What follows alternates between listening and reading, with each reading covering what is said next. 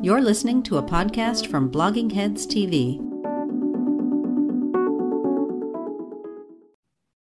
Hi, welcome to Culture Determined on Blogging Heads. I'm your host, Aryeh Cohen-Wade, and my guest today is Seth Simons. Seth, could you please introduce yourself? I'm Seth Simons. Uh, I'm a freelance journalist covering labor inequality and extremism in comedy, uh, mostly via my newsletter, uh, Humorism, which can be found at humorism.xyz. It's not a Substack newsletter, but uh, just a, a normal newsletter. So, thank you for coming on today. And we're going to be talking about a piece that you wrote a couple weeks ago for the Substack, uh, which will be linked to below. Long post about SNL. But why don't you why don't we talk just a little bit more about humorism and the project? And you gave you know your one line summary of it, which I think is also on uh, attached to the the website. But can Mhm. you go a little deeper into uh, the unique angle that you're taking on reporting on the world of comedy? Yeah, absolutely. Um, I've been doing this for about, I want to say six or seven years. Um, and I say six or seven because I forget how much time has passed over the last year itself, thanks to the pandemic. Um, but uh, I write about the comedy industry with a focus on what it's like to work in the comedy industry, sort of at the ground floor and rungs above it. Um, comedy theaters, comedy clubs um, that form this pipeline that feeds TV shows like SNL, um, which I've done a fair bit of writing about. Um, uh, sort of, I started the newsletter um, at the end of 2018 just to cover layoffs and other turmoil at the Upright Citizens Brigade Theater. Uh, once, you know, the leading improv theater now doesn't really exist except as an online school. Um, and then I sort of started focusing on the newsletter in earnest uh, pretty much at the beginning of the pandemic. And uh, my focus over the last yearish has been um, you know, the political economy of comedy clubs, which are run as all these weird little sort of right wing fiefdoms um, around the country. Um, the way comedy as an industry just sort of persisted during the pandemic. Indoor shows never really let up. Um, I write about, um, uh, well, we're here to talk about SNL, and I've been writing about SNL sort of, uh, uh, sort of from a left wing critiquing perspective um, for a, a few years, um, just looking at the way the show functions to flatter the powerful, um, the way it's run as I would argue, sort of little dictatorship of, by Lorne Michaels, um, and uh, the sort of its broader influence on the culture, which I think is weirdly underappreciated in ways we can get into later.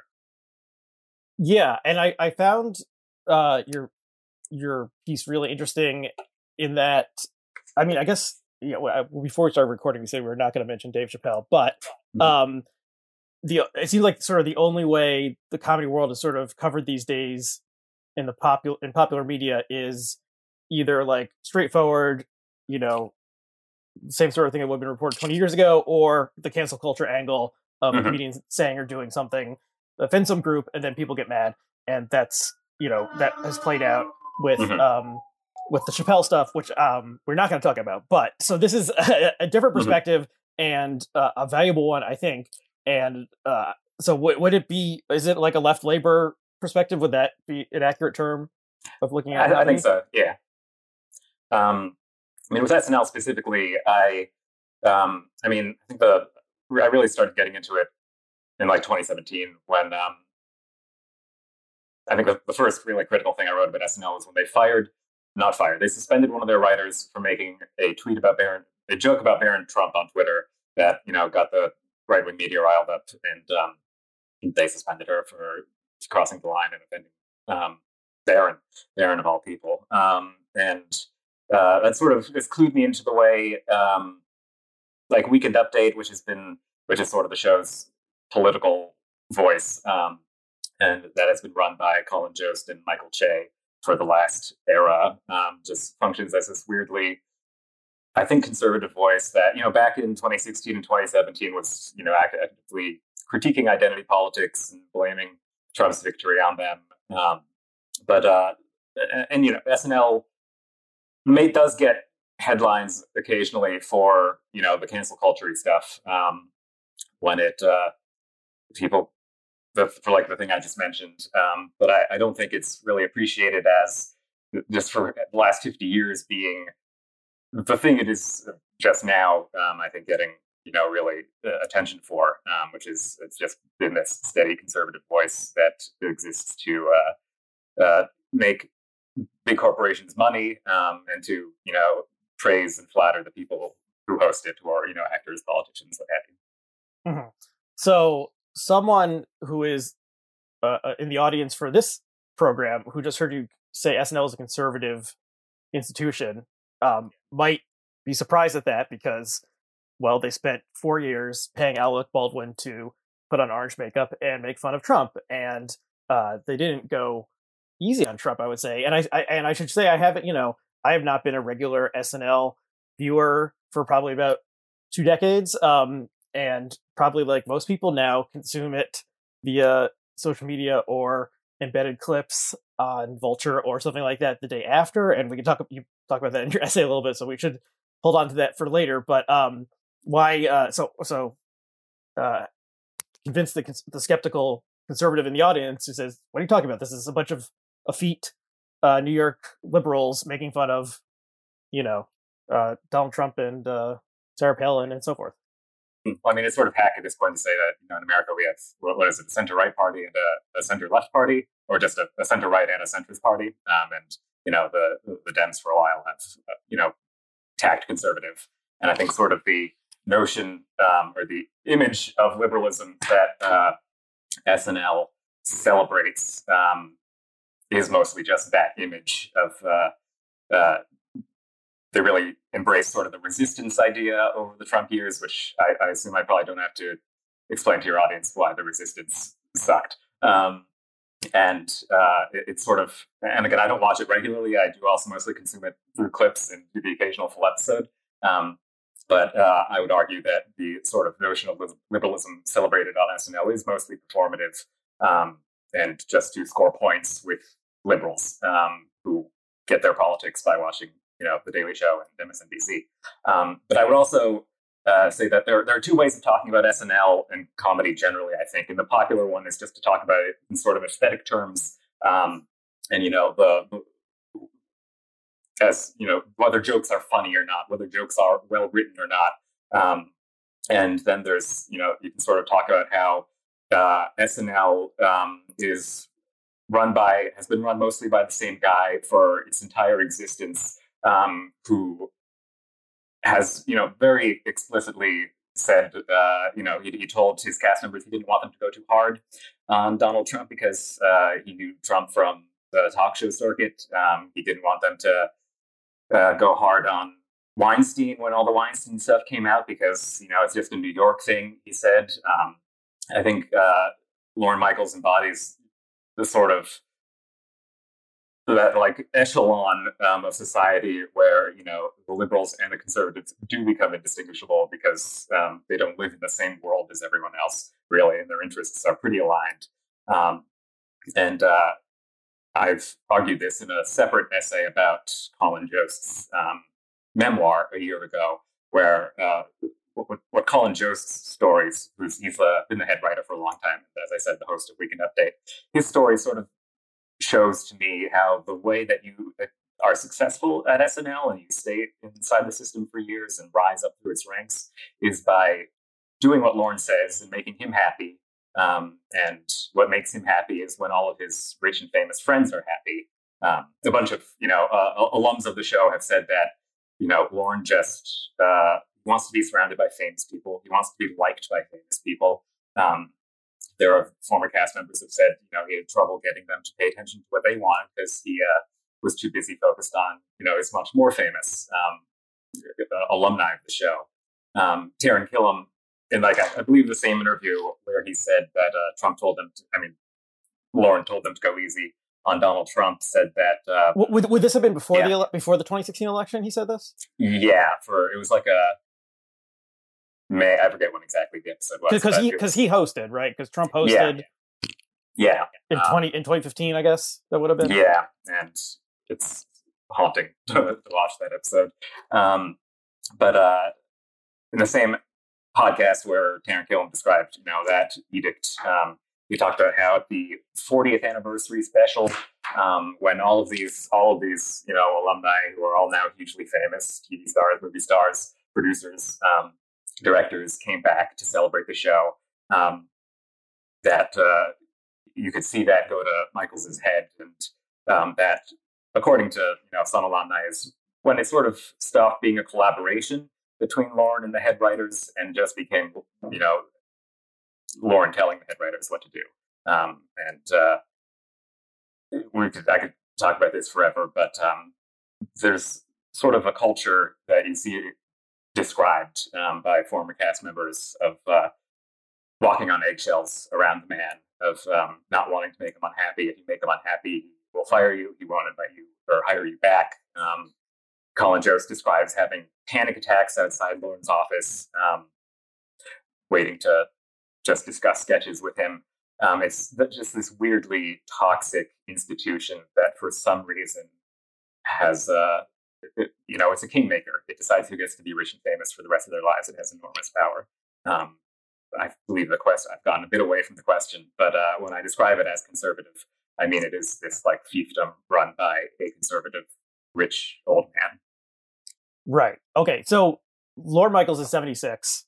Uh, he he still is as much in charge as he ever was and is that i mean he he's not going to be around forever is he wait is he do we have any idea what is he waiting for 50 and then he'll retire or he, i mean he could obviously drop dead at any point yeah. um but and, and also like if if if it, it is the is your critique that well Lorne is bad and if we get someone less bad in there it'll be less bad or that the system that the show has built itself and built around itself, and the fact that it's owned by um, NBC, which is owned by whoever multinational corporation, and yeah. all of its sponsors are big companies, et cetera, et cetera. Is this such that if Lorne dropped dead tomorrow and they put in Sarah Sherman to, to run the th- run the thing instead, and we'll talk about who she is yeah. if people don't know shortly. Um, you know, w- would sort of the same thing happen, yeah. or uh, moving backwards through those questions, um, I do think um, the system is bad. I think, um, and I talk about this, I believe, in the post that is at, at issue here. Um, but uh, the, the show, again, as as um, sorry, I'm collecting my thoughts. Um, the show exists to sell ads. The reason you know Lorne Michaels can do whatever he really wants to do there is because it makes a lot of money and has you know made a lot of money for NBC in the last couple of years. Um, and there is sort of a, a deference to the advertiser, um, who like has censor power over the sketches, which you know not unheard of in television, but um, goes against arguments of, that it does good or edgy comedy. Um, uh, and uh, I think you know the the influence of the advertiser warps the mind of the comedian who comes up through that institution. Um, going back to Colin Jost, uh, he talks in his memoir memoir about um, how they, they couldn't tell jokes about Nazis or Hitler because Volkswagen didn't want audiences to be reminded of Volkswagen's origin uh, in you know, Nazi Germany. Um, and uh, Jost thought this was funny and silly, but you know went along with it anyways. Um, and then the Volkswagen emissions scandal came out. Um, that was when Volkswagen was lying about you know how bad their emissions were. So he and his you know co-writers wrote a digital short uh, lampooning Volkswagen's origins in Nazi Germany that uh, was all recorded, produced, edited, ready to go. Um, and then they had to axe it at the last minute because NBC was about to close another huge deal with Volkswagen. Um, and so you know even the, you can't in that environment, I think, meaningfully speak truth to power uh, except you know in the superficial sense of having Alec Baldwin go up there and pucker his lips and um, you know look like Donald Trump and kiss Putin, uh, kiss Bennett as Putin, um, and uh, so I do sort of think were you to just you know get rid of the current rich old man who's good at running that system, the next person would be subject to the same um, you know the same incentives um, and need to serve the same masters above um, the show itself. Um, I mean, I I don't know how much longer he'll be there. I know he definitely does want to go to at least fifty. Um, you know, there were a bunch of stories over the summer about how he was pressuring cast members to stay um, a couple more years until their 50th anniversary, and you know, is rumored to have really liked the 40th anniversary celebration. So it would make sense to want to keep going to that bigger benchmark. And, um, and what are, what year are we at now? I think we're at 47. Um, okay. I do remember the thir- I remember the 30th. So when that would have been in the late 90s. Yeah, I think 40 was 2015. Um, maybe 2014, 2015 season. Okay. I forget exactly. Um, okay. So okay. So in some ways the, you know, ego of an elderly white man is being flattered um, and everything else is circling around that and that sort of in its Vegas outline sounds like the Trump White House um, except I guess Lorne Michaels is a more competent administrator than Donald Trump was, and really does rule the roost and get his will enf- enforced. Um, okay, so well, let's let's move on to the uh, the sort of uh, event that sparked your post, which was uh, they announced their new hires, you know, six or so weeks ago, and um, and two of them were and so i think this is you know as someone who sort of pays attention to comedy but not closely i think this was the first time i ever at least that i can remember knew who some of the people were who were hired from snl because you know it's it's usually semi unknowns that they pluck from you know second city or ucb or touring stand-ups or something um, but i knew two, i knew two of the three and one is well you can d- tell us more about yeah. who these people are but um, well, we got yeah. Uh, so James one is, one is Sarah Sherman, Johnson. who also goes by Sarah Squirm, and one is this guy. Um, oh, sorry, his name just popped out of my head. James Johnson. Austin Johnson. Uh, yes, who went viral late last year because he did like the best Trump inter- uh, Trump impersonation that I was familiar with, and but somehow it only went viral like October of, of last year, and then and now they hired him, and he's he's doing Biden um, for them. So yeah, so I mean one thing about this word about SNL is it's mostly just a show of celebrity impressions. Um, and so if you are good at doing celebrity impressions like Darrell Hammond or something, then that, you know, you found your perfect, um, you know, métier or whatever. And so uh, Johnson, who has this pitch perfect Trump impression, you know, if they had found him a couple years ago, maybe he would have been doing it instead of Alec Baldwin. Although it's interesting, you know, think about Baldwin's role in all this is interesting. The fact that it was not actually a good impression um, is part of it. But yeah, and now they have him doing Biden, and he does a serviceable Biden. But then Sarah Squirm, aka Sarah Sherman, is a much more unusual comedian. And then there's a third guy who I can't remember his name, who was also hired. Aristotle and, something.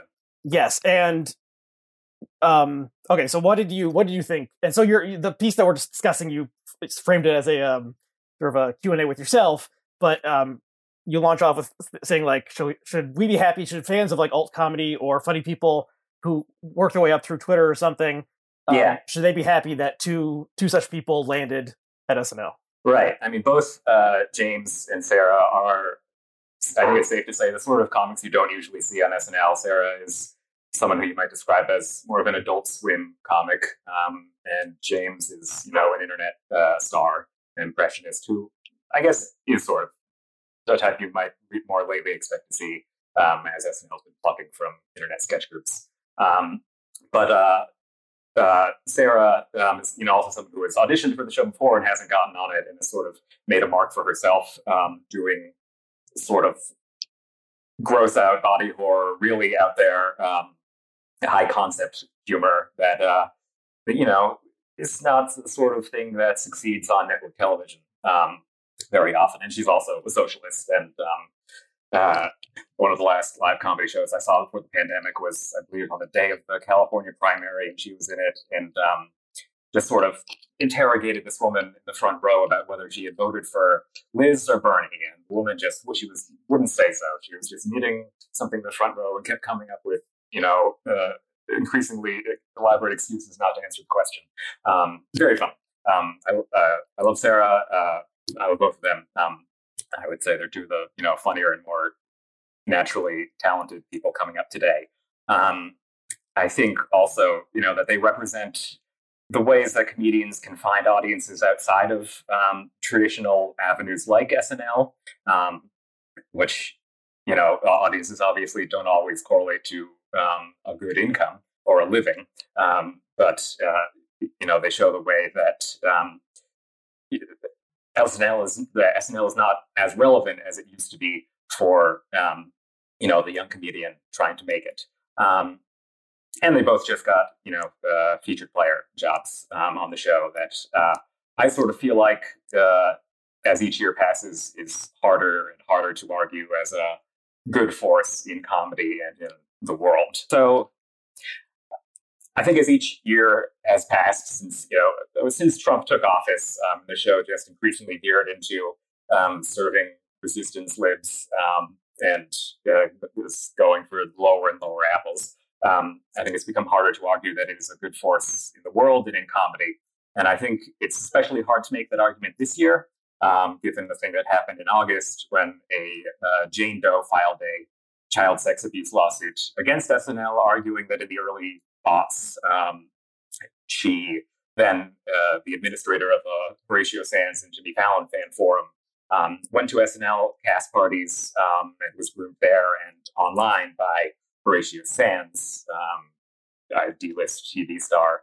Um, but in full view of uh, cast members like Jimmy Fallon, who also emailed her and let her into a cast party and chatted with her about her SATs while she was drinking a beer um, at a cast party, allegedly, um, and in full view of Lorne Michaels um, and other cast members at like a after party at another cast member's loft where Horatio Sanz allegedly um, digitally penetrated her, according to the lawsuit.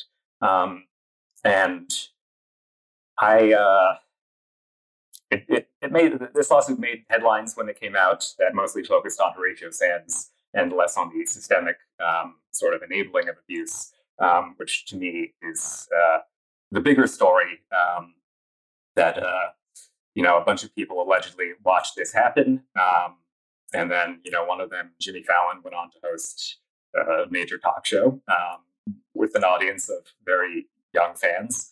Um, and, you know, SNL just sort of from there increasingly got more and more powerful. Lorne Michaels got more and more powerful. Um, and when I say power with regard to Lorne Michaels, I mean that uh, pretty much everyone who comes through SNL and then leaves and then goes and does other projects, his hands are in them. Um, his production company produces a lot of them. Um, he sort of has influence over them for the rest of their lives and obviously makes money from their projects. Um, and uh, it's not the sort of person you can really cross. Um, and I don't know what's going to happen with this lawsuit. That um, the, the complaint mentions in detail texts that Horatio Sanz sent to the plaintiff apologizing for what he did years ago and saying stuff like, if you want to meet to me, I deserve it. Um, which I personally think is the sort of thing you wouldn't put in the complaint uh, if you didn't have evidence to back it up. Um, but uh, we'll see what happens with that. Um, but uh, you know, uh, it was all no comments from SNL and NBC and Lorne Michaels, um, and it sort of just immediately faded into the background. And I think that's the sort of thing that people should have to answer questions about. I think it's you know a set of very serious allegations about people who are in power right now, um, and uh, I think it's uh, to, to go and work for the person uh, alleged to have facilitated that sort of abuse is to just go and say, "I will you know, you can I can never for the rest of my life talk about it or question that person. Um, and I increasingly think it's not a good deal um, for comedians to take to uh, you know close the door to um, being able to actually speak truth to actual powers in the world. Um, I think I've gotten a bit away from the question again, um, but sort of the thrust of the essay we're talking about is that uh, it weighs the pros and cons of you know, left leaning comedians taking uh, a job in the machine, pretty much the epitome of, of you know the corporate machine that exists in comedy. Um, and there are obvious pros, which the one I just mentioned, you know, you, you succeed in SNL, you can do whatever you want for the rest of your life. You can work forever. You can go and make those weird uh, projects, those you know leftist projects. You can give money to all of your friends who would otherwise uh, probably be able to work in comedy because they're just as weird as you are. Um, but you also uh, are going to be captive to this system for the rest of your life. And I mean, there are lots of examples, I think, of people um, going from being, I think, original, thoughtful new voices to establishment figures. Um, uh, you could look at Tina Fey's career over the last decade or so um, and see that happen with her. Um, and uh, I, I, tend to lean towards thinking it's not a good deal to take. Mm-hmm. Okay, so there's a lot there, and that's the way you laid it out is very interesting. So, um, yeah, so the the story of the lawsuit. Um, if I didn't pay half, you know, keep half an eye on what was happening in the comedy world, I don't think I would have even heard about this. I, I doubt the average person who watches SNL has even heard of this story. It hasn't gotten that much press, and I'm not quite sure why that is. I guess there's possible more benign and more nefarious explanations. One is that Horatio Sanz is not really a star anymore, and he's the central person implicated. But of course, Jimmy Fallon is a giant star, and um, so if he was complicit in some way in this, um, then that would be a big scandal. And so, um, you know, uh, after um, you know, after the uh, the Me Too era has started, it would seem like this would attract more attention than it hasn't. So if you yeah. have any thoughts on that, that would be welcome. Yeah, but, yeah. Go ahead. Well, I, I, think it's it is those things. Um, it's uh, it, centered on Horatio, and it's hard to you know make a story land if it's not about someone famous. Um, and I don't I, don't know if it was intentional uh, the first time around to you know center him coverage, or if a bunch of you know websites just saw the other headlines that had not you know fully described the breadth of the case and just aggregated based on aggregations. I don't know, um, but I also think it's um, uh, if I had just escaped me. Um, well, or is there just the same sort of thing of like these are this is a very powerful institution and you know is is NBC of course NBC you know did report on allegations against Matt Lauer um, right. But maybe sort of that was a couple years ago, and things are more heady back then, and now yeah. they're more eager to sw- I remember wipe, to sort of sweep something like this under the rug. Yeah, well, I think it's easier to justify not covering um, cases where there's one accuser um, or one victim. Um, you know, the you see this with lots of other Me Too stories. Is that usually the ones that make a dent are the ones with a pattern of uh, offenses, um, and I I don't think it's good good that that is the standard, but I think that is the standard um, that these things rarely pick up steam um, if uh, if there's only one person. Um, and I think also given Lorne's status, uh, a lot of say the voices that would plug other stories about alleged abuses against comedians or other people in entertainment aren't going to tweet or make a fuss about this one.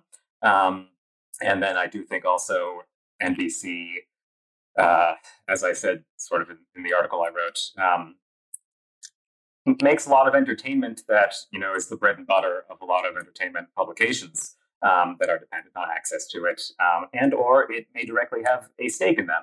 I'll say without saying what exa- what it was um, that I, I, was asked to talk about the lawsuit on a publications podcast a couple weeks ago, and then they canceled it because their lawyers could not clear the subject um, and would you believe NBC owns several hundred million dollars um, of that publication?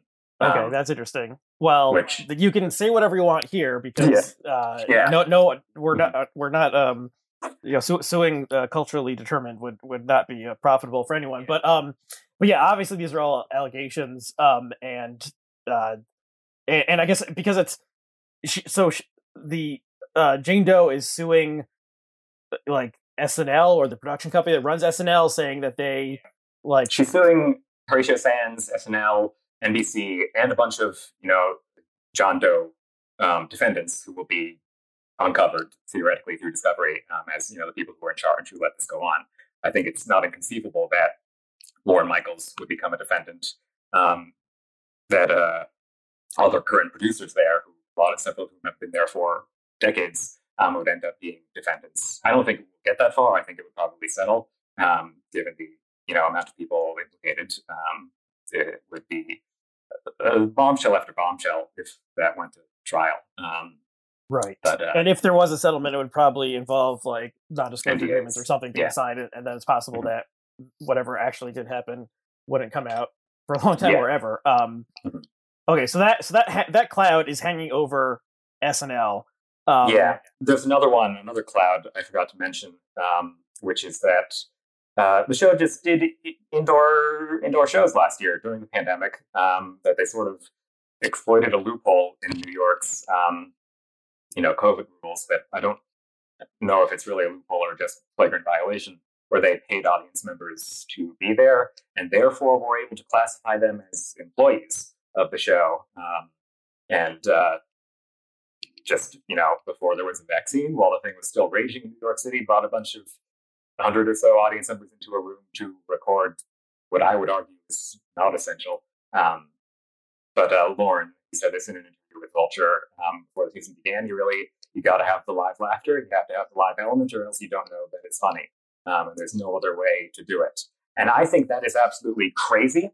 And I think it is crazy that that was immediately normalized and accepted by the press um, that covers SNL. I think it is unconscionable. Um, I had heard about you know cases COVID positive COVID tests um, in the crew as of week one of the show. Um, they had an indoor cast party at a comedy club after Dave Chappelle's episode, who we're not going to talk about. Um, but you know, an indoor all night after party um, in a you you've been to comedy clubs, you know that they are not the most expansive spaces, um, and uh, so just sort of uh, right off the bat, the like attitude towards the pandemic was, well, we matter more than you know all this other stuff, so we have to. The comedy show has to go on, um, and I think that is a huge cloud that should still be hanging over the show. The same way it should hang over the entire comedy industry that you know so many comics continue performing indoors during it in unmasked to unmasked audiences in small rooms, but uh,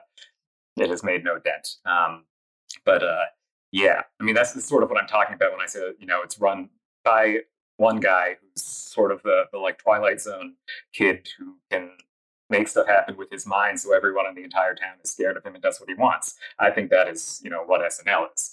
Um, okay, and that that metaphor I heard applied multiple times to Donald Trump. So that's another uh, another par- yeah. that, of that famous Twilight Zone episode of the mm-hmm. all powerful child who is everyone has to be satisfied because he can like turn you into a um uh, you know Jack, Jack box. box or something yeah. or send you out to the corn or whatever yeah. whatever it was. Um yeah, so um so the uh, parallels between Lorne Michaels and Donald J. Trump. Um and okay, so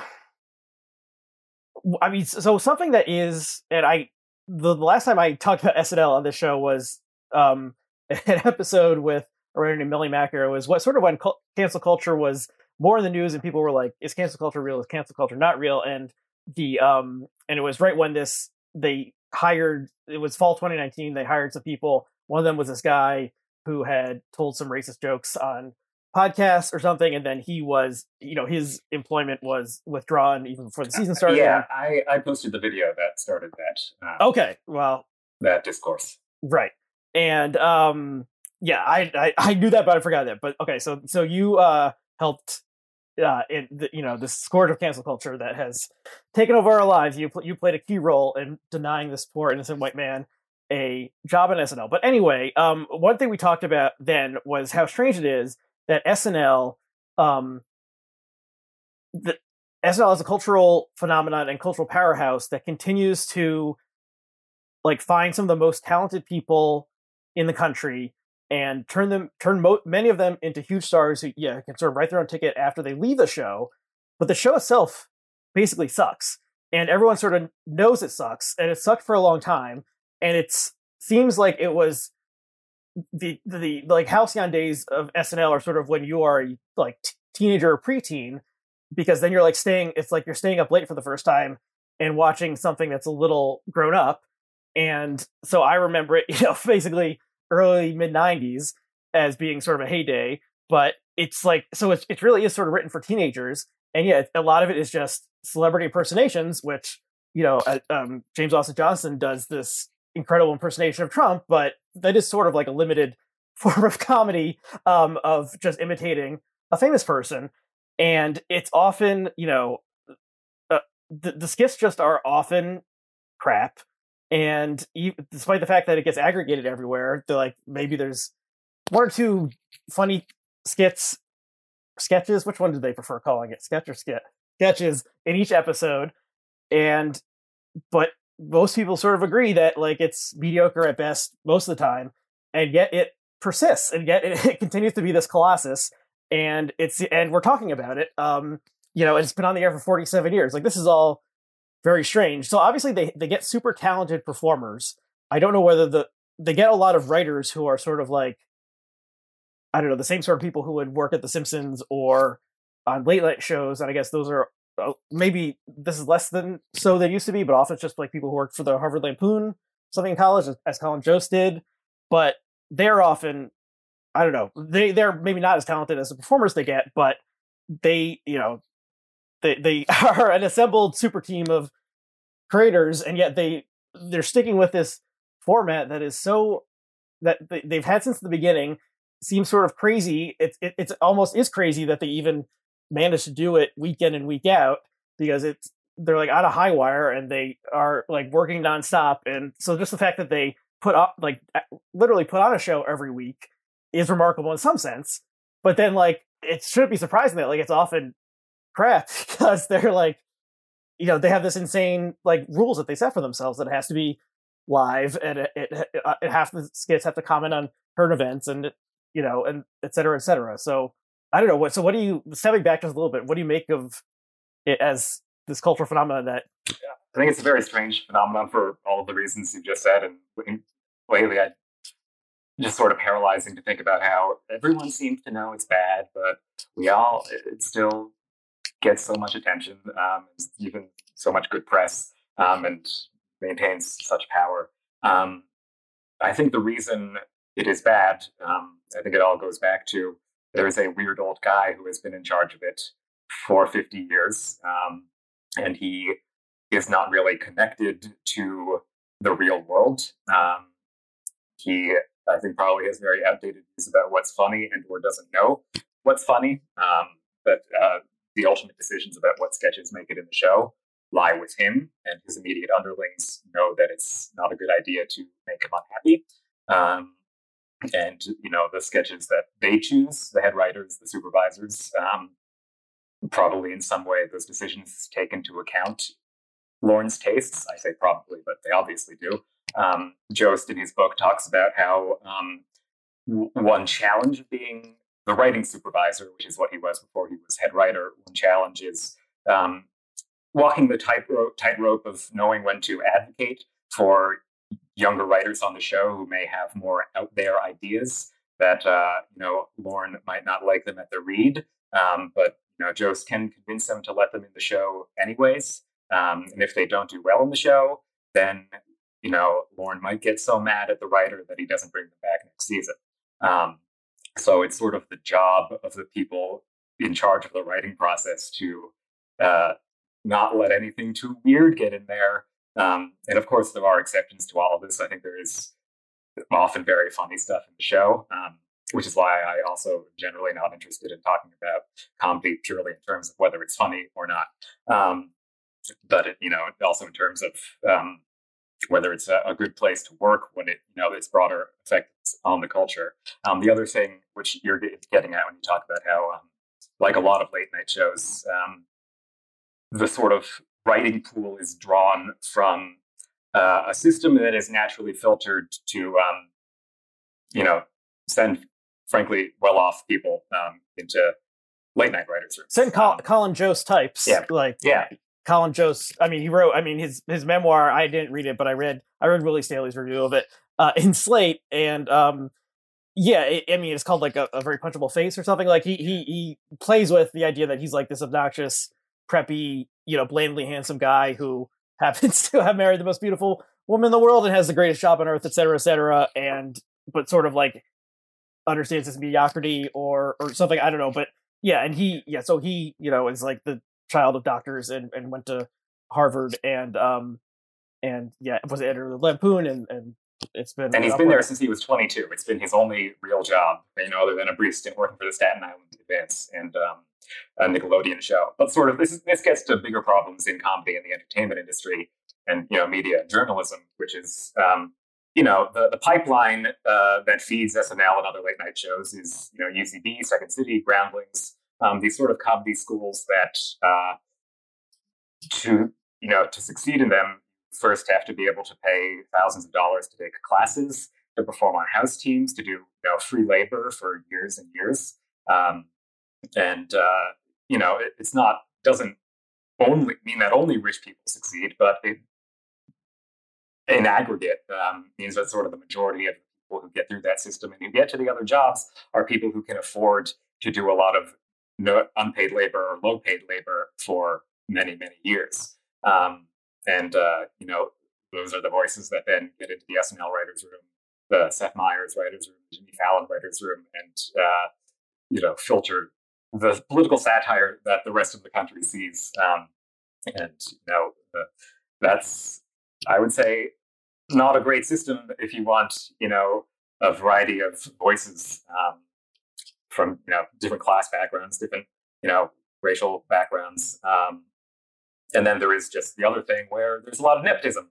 Um, and uh, you know, the Harvard Lampoon is a has for many years been uh, a pipeline to writers' rooms, um, and uh, you know, and that that shapes the stuff that gets made um, and the stuff that becomes the standard for comedy and satire. Um, and you know, as rich people get richer, their comedy gets worse. Um, uh, I think Colin Jost and Michael Che have I haven't done this, but uh, I would argue it's probably they've become more and more blinkered over the years of that show as they and you know everyone else becomes more and more detached from sort of material realities that most people are living under. Um, and you know that's why the comedy doesn't speak to most people um, or to real life. Yeah, and I mean the, the fact that SNL is sort of like you know, like America's time to laugh or something is like indicates that it's not gonna. It, it has to be broad. It's on a network, even though it's on at eleven thirty p.m. But um, you know, how sharp and biting could it be? I mean, like of course, like Letterman was doing all sorts of very strange stuff in the 80s in particular and he did go after like the sort of the corporate aspect and had like wars with um with the network that I think were were both performative, but like he did have real fights with them and stuff. And um, so yeah, but yeah, it just like, but you know, he was on at at twelve thirty to one, and it was so it was sort of more of a niche thing. And yeah, the fact that yeah, just this you know beloved institution like you know baseball and apple pie or something at this point, so it's not gonna do something really out there. Okay, but then they so they hire uh, Sarah Squirm, who um, is yeah is much stranger than the type of person they hired. Also, doesn't do any celebrity impressions, as far as I know. Um, at least she didn't beforehand. And yeah, the, the I've I, so I've heard on podcasts and stuff, and seen follow on Twitter and seen, but I've never really delved into her. But she does a lot of sort of gross out body humor that involves purposely um like fake looking like paper mache style stuff that she sticks to her body and like impales herself and like ooze and gunk and you know uh, gross liquids come out of her fake body and, and all, all sorts of really out there stuff so yeah i guess it's it, adult swim more than um snl and so what is the fact that they hired her what does that imply about how the show sees itself or where it wants to go. It tells me a couple things. Um, I mean, we know SNL hired Shane Gillis to try to appeal to a more, you know, red state audience. Um, I think they're going in the other direction now and trying to appeal to, you know, an audience that lives online, um, that watches its sketches, you know, on Twitter the next day um, or on Vulture or whatever. Um, I think that's another weird thing about SNL is that it's sort of is this bifurcated show where there are the sketches that exist to be watched by the live audience, um, you know, a cold open, um, stuff like that. And then there are the sketches that are clearly meant to go viral um, and, you know, find their audience on Twitter.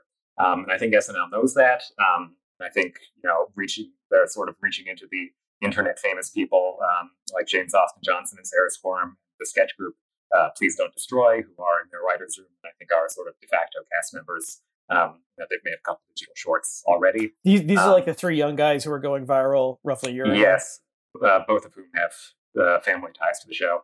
Um, right. Sorry, two of which have family ties. Um, yes, and so yeah, so I don't know if you spend time on Twitter, you probably saw these things because they would go viral, and it was it's like three guys who are 23 years old doing like you know 45 second long skits that were quite creative and often funny, but one of them is like the son of a former uh, head writer or something, and um, one of them yeah. Um, one of them is the son of a current longtime writer producer, Steve Higgins, who's also uh, Jimmy Fallon's announcer. And another one is the son of a uh, longtime writer and Adam Sandler's co-writer. Um, and uh, I mean, they're all they're very funny. Um, I like them. I am weirded out that the show seems to you know have no problem with uh, nepotism. Um, uh, bad PR that that could theoretically earn, but hasn't yet.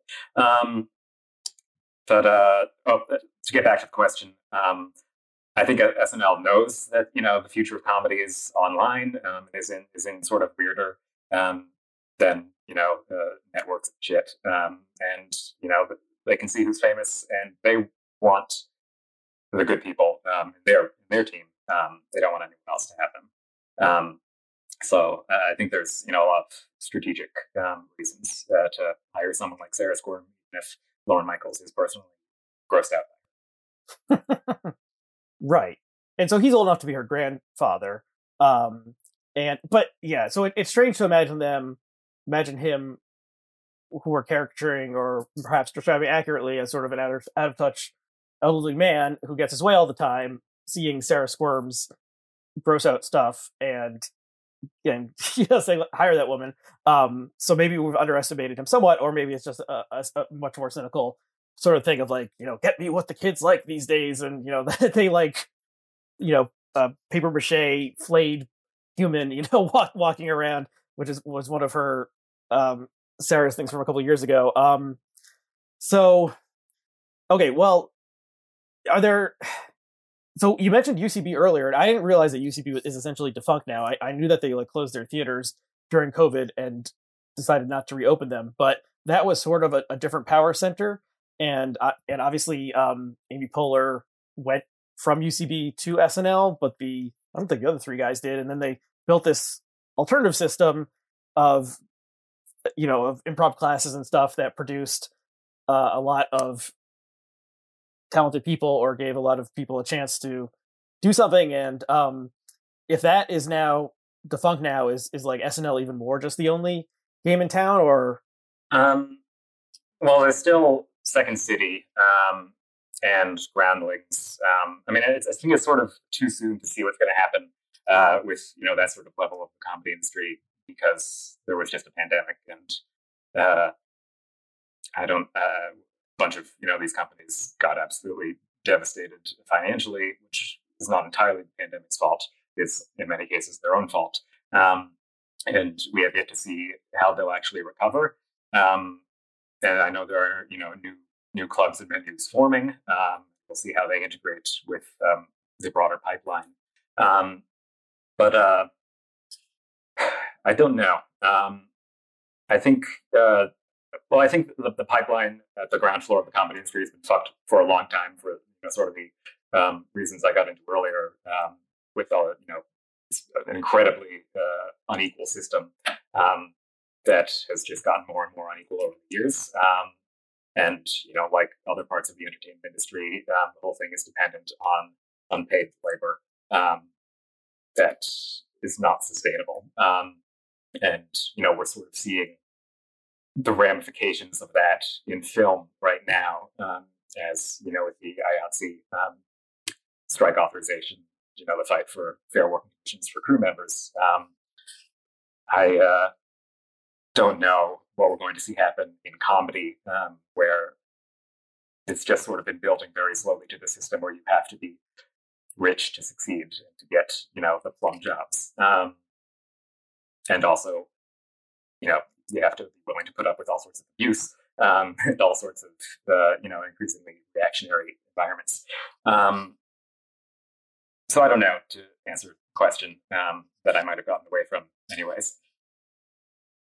Is okay. Uh, uh, is there anything that has started during the pandemic that seems to have um, kept kept on going in some way? Like you know, like move, moving stuff up. You know, there there were people performing online or on rooftops or in public parks or something during the pandemic, or at least the early part. Is there anything that uh, gives you uh, some hope for for the future yeah. of, of, comedy? Um, I know of a few cooperative comedy theaters that have opened in the last couple months or are preparing to open.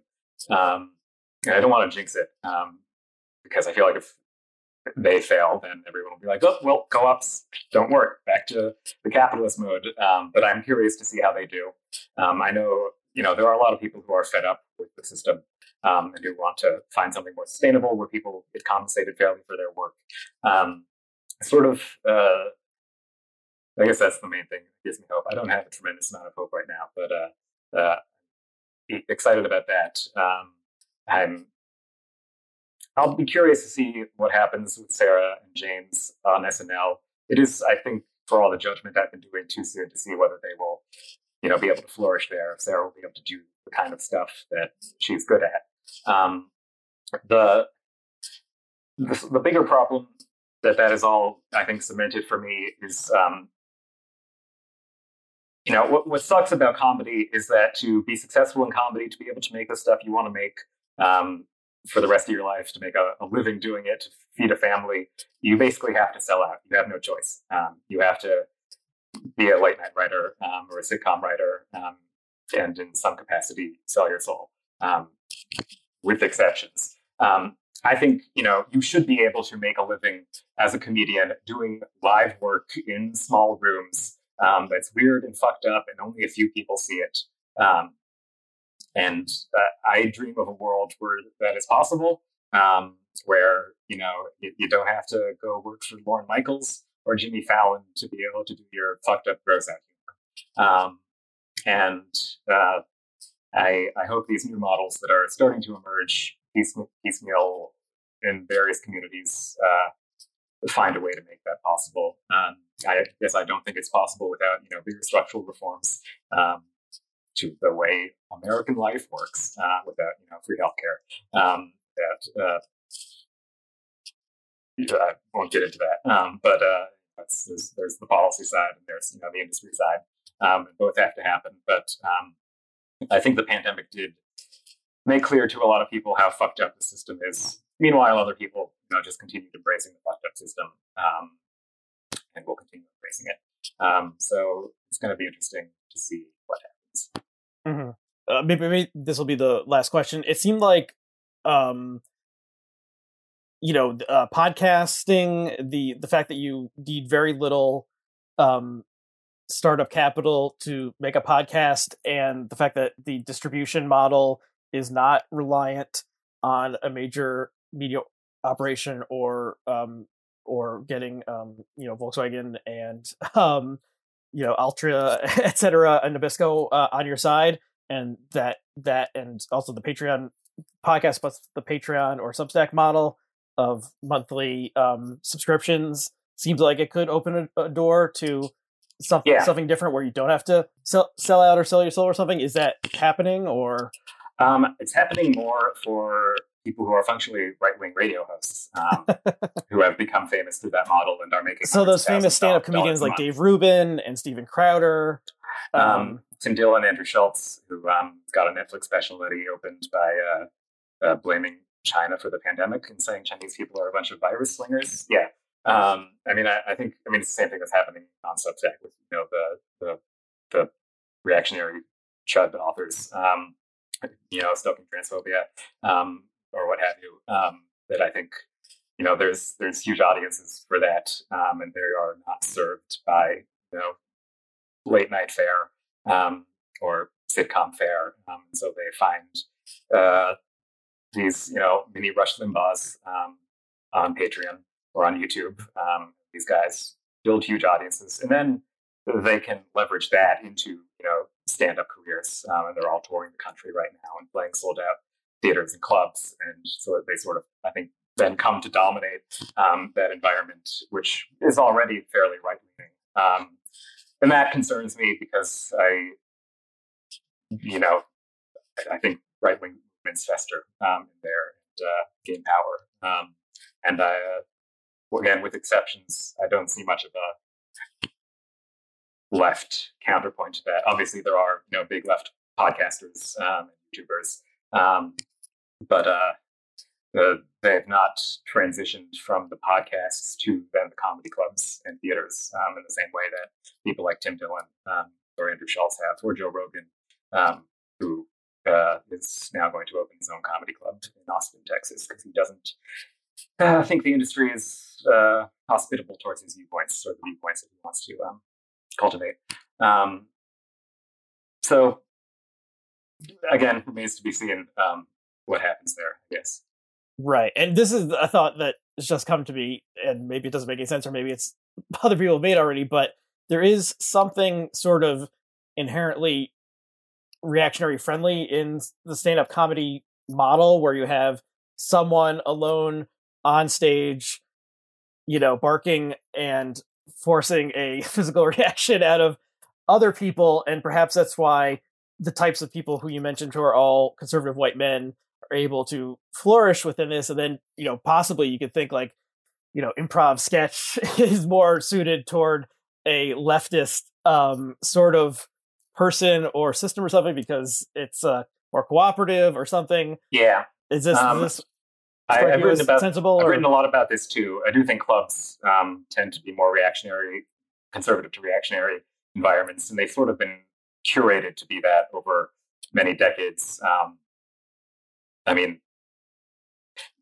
sort of the, the the thing that is standard in comedy is you know is free speech. These are all spaces for free speech. Um, and what free speech means to comedians is that they can say slurs um, and uh, you know uh, make ruthlessly racist or transphobic jokes, and uh, you can't complain about it because um, free speech. If you don't like it, don't watch it. And that's sort of just been the standard for the entire time that the industry has existed. And the, the effect of that, uh, you know, over the decades has been that this, the people who come to comedy clubs are by and large people want to see that. Um, and uh, it's you know very rare that you know a comic will be uh, you know telling racist jokes and someone will get up and say that's racist i'm leaving.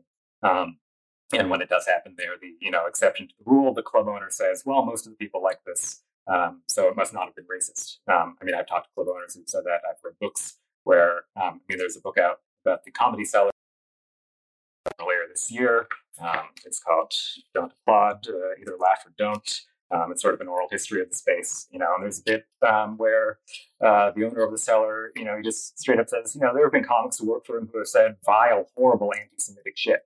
Um, but he's not going to stop booking them. He considers that their business, um, and you know, you see that multiplied across every axis. Um, and uh, uh, so, yeah, I think it is very easy to be uh, successful and build an audience as a comedian, you know, catering specifically to sort of right wing or white groups. Um, the spaces already exist.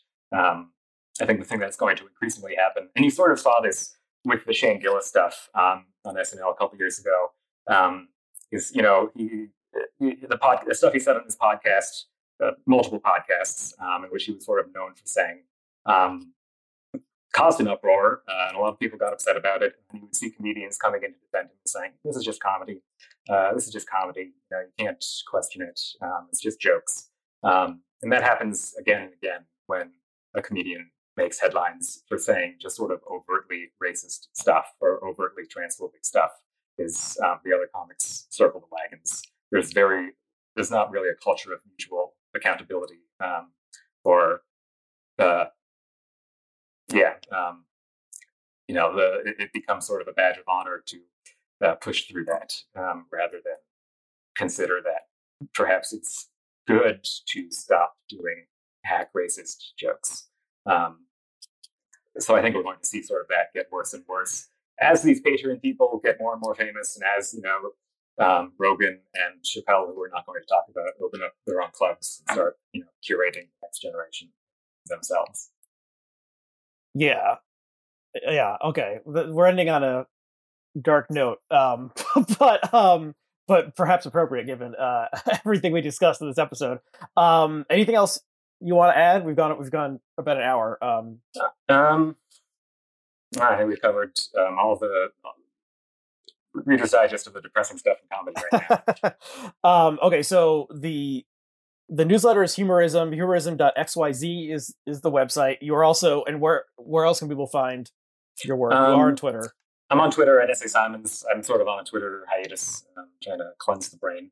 Um, but uh, occasionally i'll freelance in other sites um, but i'll the newsletter is where I do most of my writing. Right, and it is it is a subscription. It's not Substack, but it is a subscription. Yeah, it's called Letter Drop service. Um, I mean, it's mostly it's mostly free. It's like sort of the NPR model where the subscription supports all of it, but um, for everyone. But, but I do occasionally put out paywall stuff. Um, it's usually more bloggy or gossipy. Okay, cool. Um, well, uh, thanks for coming on and talk and talking about this. Um, and the links to all those things will be below. You know, this is um the Culture Determined is now on its own YouTube channel, so you know you can smash that subscribe button, you can hit that thumbs up, you can share on social, you can tell your friends, you can do all sorts of things, um, and, or you can not do them. Um, but I appreciate uh, people who do the do those things, or people who just watch, and you know you can rate and review on iTunes and all that other stuff. But um, things we we have to do to satisfy the algorithms and the capitalist infrastructure that exploits our labor. But um, uh, so, but anyway, thank you, Seth, for coming on. And, thank you for uh, thanks to our viewers and listeners, and we'll see you again next time.